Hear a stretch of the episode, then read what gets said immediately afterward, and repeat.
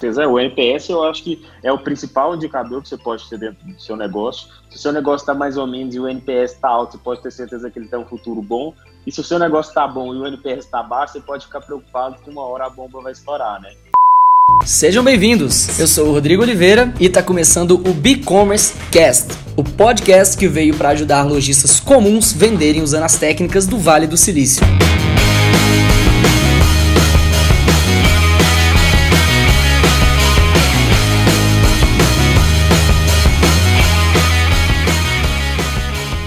Olá, sejam bem-vindos a mais um B-Commerce Cast. Pessoal, hoje nosso assunto aqui é com ele, Celso Brandão, fundador do Entrega Web. Celso, seja muito bem-vindo ao B-Commerce Cast. Valeu, Rodrigo. Muito obrigado pelo convite aí. Valeu, cara. Olha, pessoal, o Celso é, liderou a Entrega Web durante muito tempo, né? Que é um, foi um grande aplicativo de, de entrega, né? Não sei nem se eu posso chamar de aplicativo, na verdade eu vou até pedir para o Celso contar um pouco melhor a história do Entrega Web aí, que foi recentemente, teve um exit com o Delivery Much e continua crescendo. Uh, Celso, conta pra gente um pouco quem é você, o que, que é o Entrega Web? Bom, é, o Entrega Web foi um aplicativo de delivery, ah, uma empresa de delivery online, né, que a gente criou uh, em 2012. É, então, bem no comecinho uh, dessa era mobile aí, pra vocês terem uma noção, quando eu comecei propor o entrega web, a criar a ideia. Uh, nem eu tinha um smartphone, então a gente ainda se comunicava lá em 2012 muito através de SMS, ligação. Eu lembro até que a gente pagava 10 centavos por SMS, a gente precisava de um jeito mais barato de se comunicar, e aí sim a gente foi comprar é, um smartphone.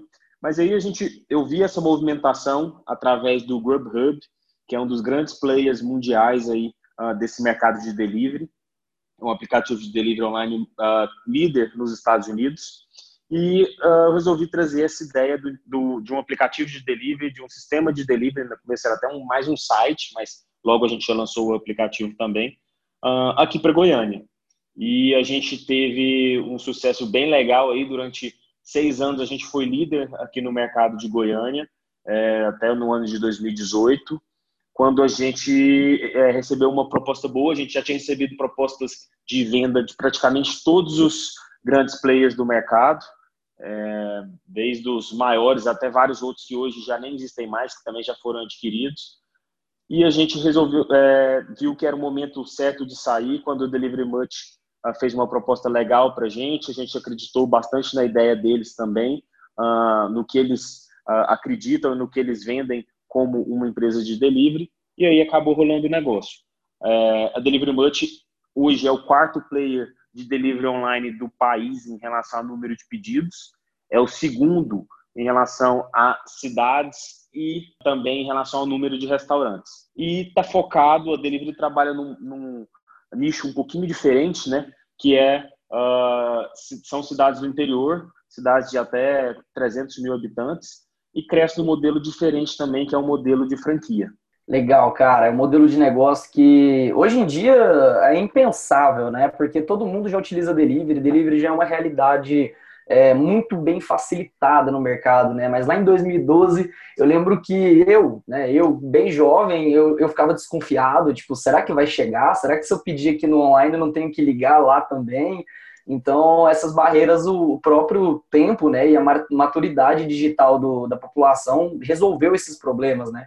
Então, realmente deve ter sido um grande desafio lá no começo uh, lutar contra esse tipo de coisa. Né? Então, Celso, Com pensando certeza. nisso né, e no, e, no, cenário que os caras estão hoje, conta pra gente um pouquinho da história do, do Entrega Web, como você superou esses objetivos, porque hoje a gente vê um mercado de um monte de, de tipos de negócios diferentes, tanto os de tecnologia quanto os negócios tradicionais, do mais simples ao mais complexo, eles às vezes têm um receio de testar algo novo porque acreditam que o mercado não está pronto, que o mercado não está é, maturado o suficiente para aquilo ali. Então, pensando nesse cara que está com medo de testar alguma coisa nova em uma época que talvez não pareça tão boa, conta para a gente assim quais foram os principais desafios lá do começo do entrega web e, bom, obviamente, como você superou eles. Cara, realmente uh, o mercado mudou muito de lá uh, ah, para cá, né? A gente teve que romper muitas barreiras culturais mesmo. Uh, por exemplo, a primeira coisa que a gente teve que fazer foi superar uma grande desconfiança por parte dos restaurantes, uh, já que a gente tinha acabado de sair daquela era das compras coletivas. no qual muitos restaurantes tinham tido muito prejuízo, se dado muito mal com as compras coletivas. E quando a gente chegava para falar do nosso negócio, que não tem nada a ver com compra coletiva, todos eles faziam uma ligação automaticamente. Uh, e aí a gente tinha que desconstruir essa imagem e ganhar a confiança do cara de que a gente realmente iria trazer novas vendas de uma forma saudável para eles, né? Uh, não como as compras coletivas levaram, uh, que a gente é, tinha um, uma responsabilidade com as vendas que a gente uh, levasse para eles e que a gente iria trazer realmente um fluxo incremental de vendas e não só roubar é, os clientes que vinham através do telefone. Essa foi a primeira barreira que a gente teve que, uh, que, que ultrapassar aí, foi bem difícil, mas a gente conseguiu, sinceramente, com muita sola de sapato, batendo de porta em porta, passando, eu acho, a credibilidade, a confiança que às vezes, principalmente nesse relacionamento B2B, é, só o olho no olho passa mesmo, né?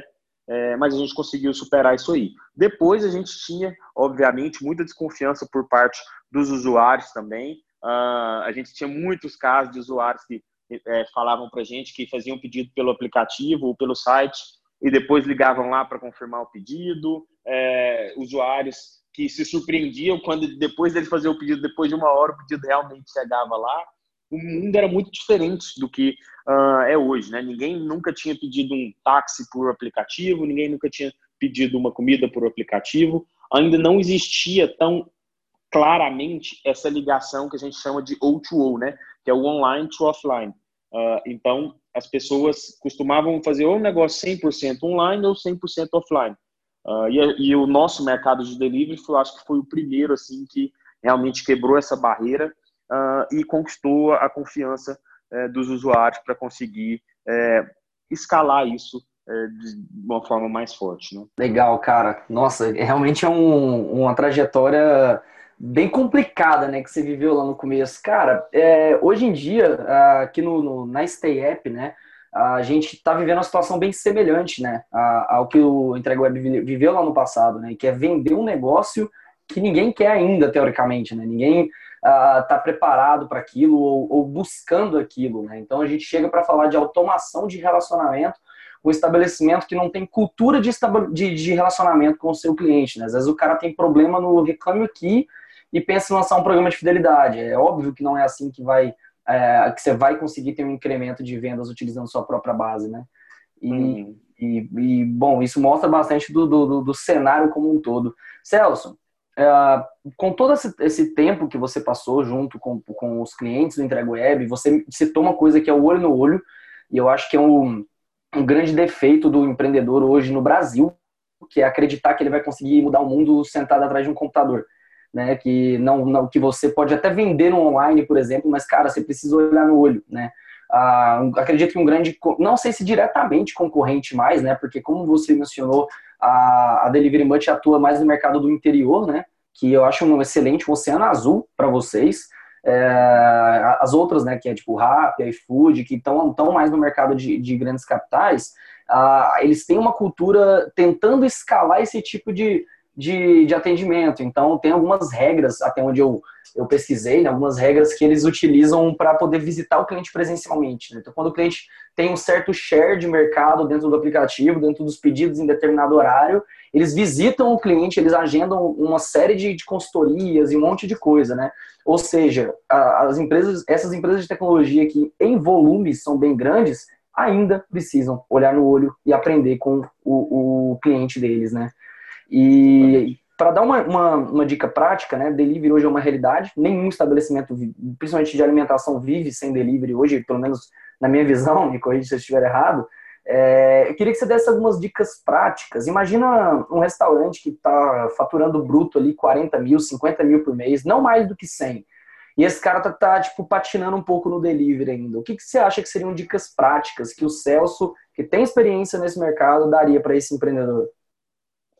Cara, uh, você falou um negócio aí que é verdade. Hoje é difícil o estabelecimento de alimentação conseguir viver sem o delivery, até porque os aplicativos, uh, na minha opinião, eles não só tomaram a parte do mercado que ficava com os pedidos por telefone, como eles aumentaram muito o número de pedidos de delivery como um todo. Então, se antes a gente tinha um mercado de, sei lá, uh, ah, 10 bilhões, como eles falam, eu acredito que em breve esse mercado vai dobrar de tamanho porque até pouco tempo atrás a gente ligava delivery só a pizzaria ou no máximo um sanduíche, e hoje em dia, com os aplicativos de delivery, a gente sabe que todo quanto é tipo uh, de alimento pode ser entregue, todo quanto é tipo de restaurante realmente tem uh, investido nesse tipo uh, de, de, nesse canal de vendas, né?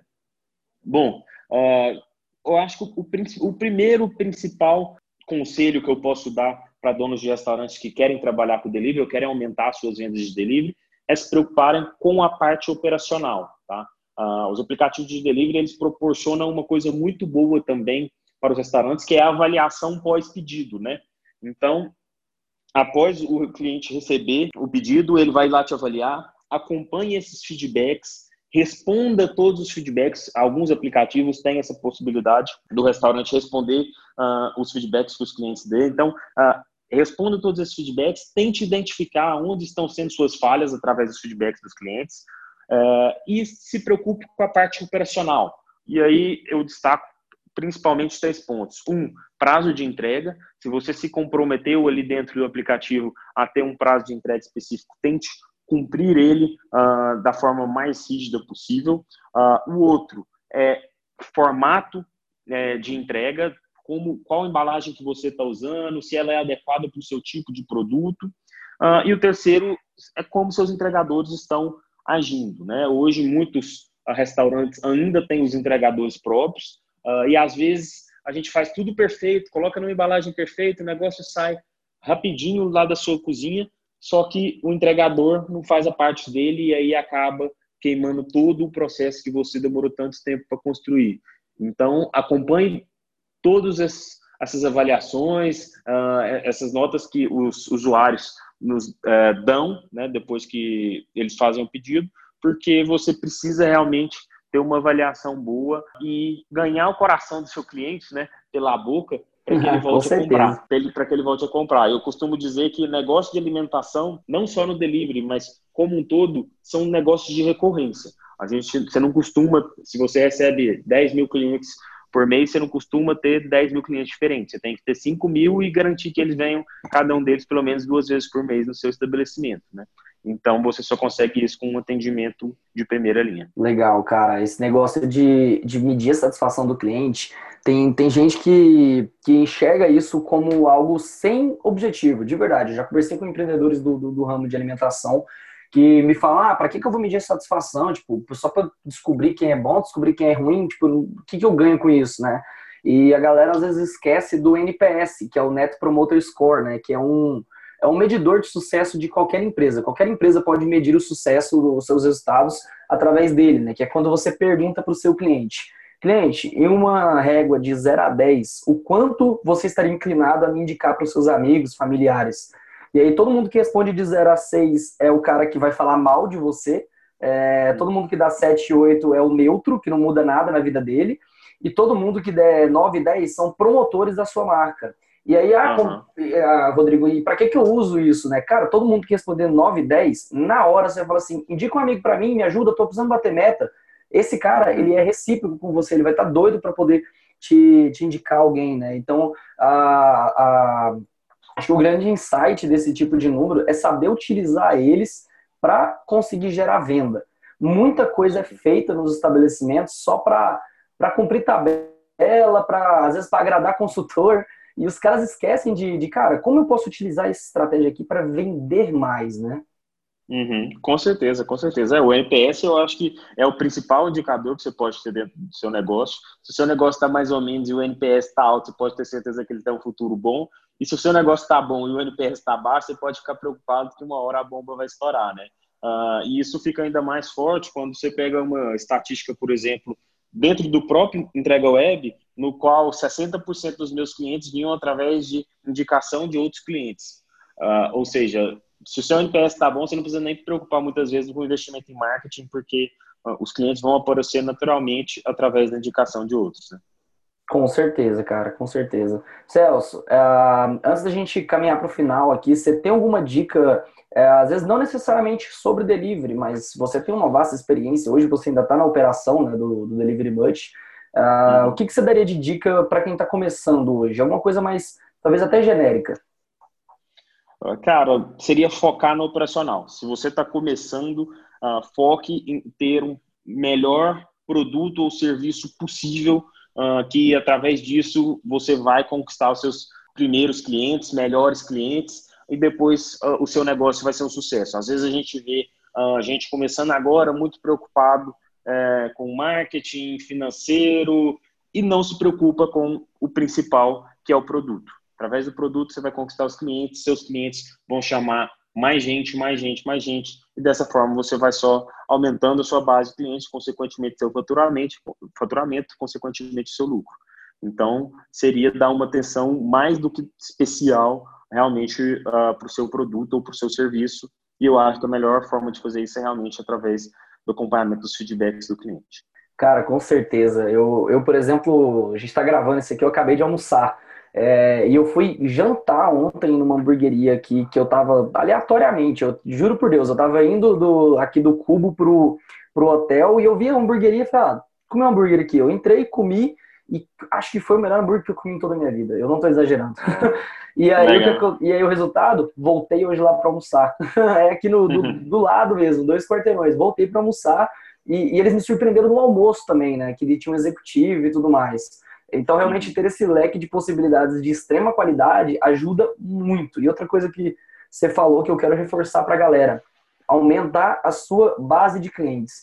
Gente, o cliente, quando ele, ele sai do seu estabelecimento, ele vira as costas, ou quando ele finaliza o pedido pelo qualquer aplicativo que você for utilizar, ele se torna um inativo. Você perde ele.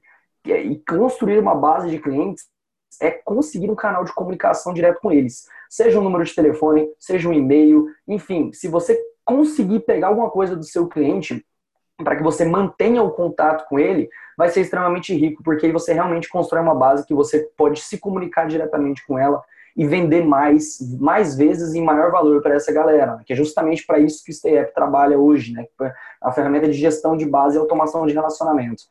Mas, Celso, que dicas incríveis, cara. Que papo legal. Estou muito feliz de, de, ter você aqui no nosso quadro de entrevistados, trazendo esse conhecimento bacana.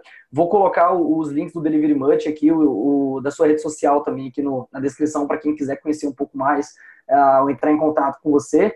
É, e muito obrigado, cara, por esse papo aqui. Que isso, Rodrigão. Eu que agradeço. Parabéns aí pelo trabalho frente ao Stay. Eu realmente sou muito fã do Stay. Eu acho que, para mim, o grande ativo do Stay é exatamente esse que você falou, poder entregar para o varejista offline o contato dos clientes, né? Uh, eu que trabalho quase só com online, sinceramente, acho isso vital. Então, e parabéns aí pelo podcast também, que muito legal, já tive a oportunidade de ouvir alguns. Uh, e parabéns pelo trabalho. Perfeito, pessoal. Obrigado pela audiência de cada um que acompanhou até agora. Se você quiser ler mais sobre empreendedorismo, marketing, vendas e gestão e como aplicar técnicas de tecnologia, ou seja, tirar as coisas das palestras, do Vale do Silício e colocar no teu falcão, acesse blog.steapp.com.br e até o próximo episódio.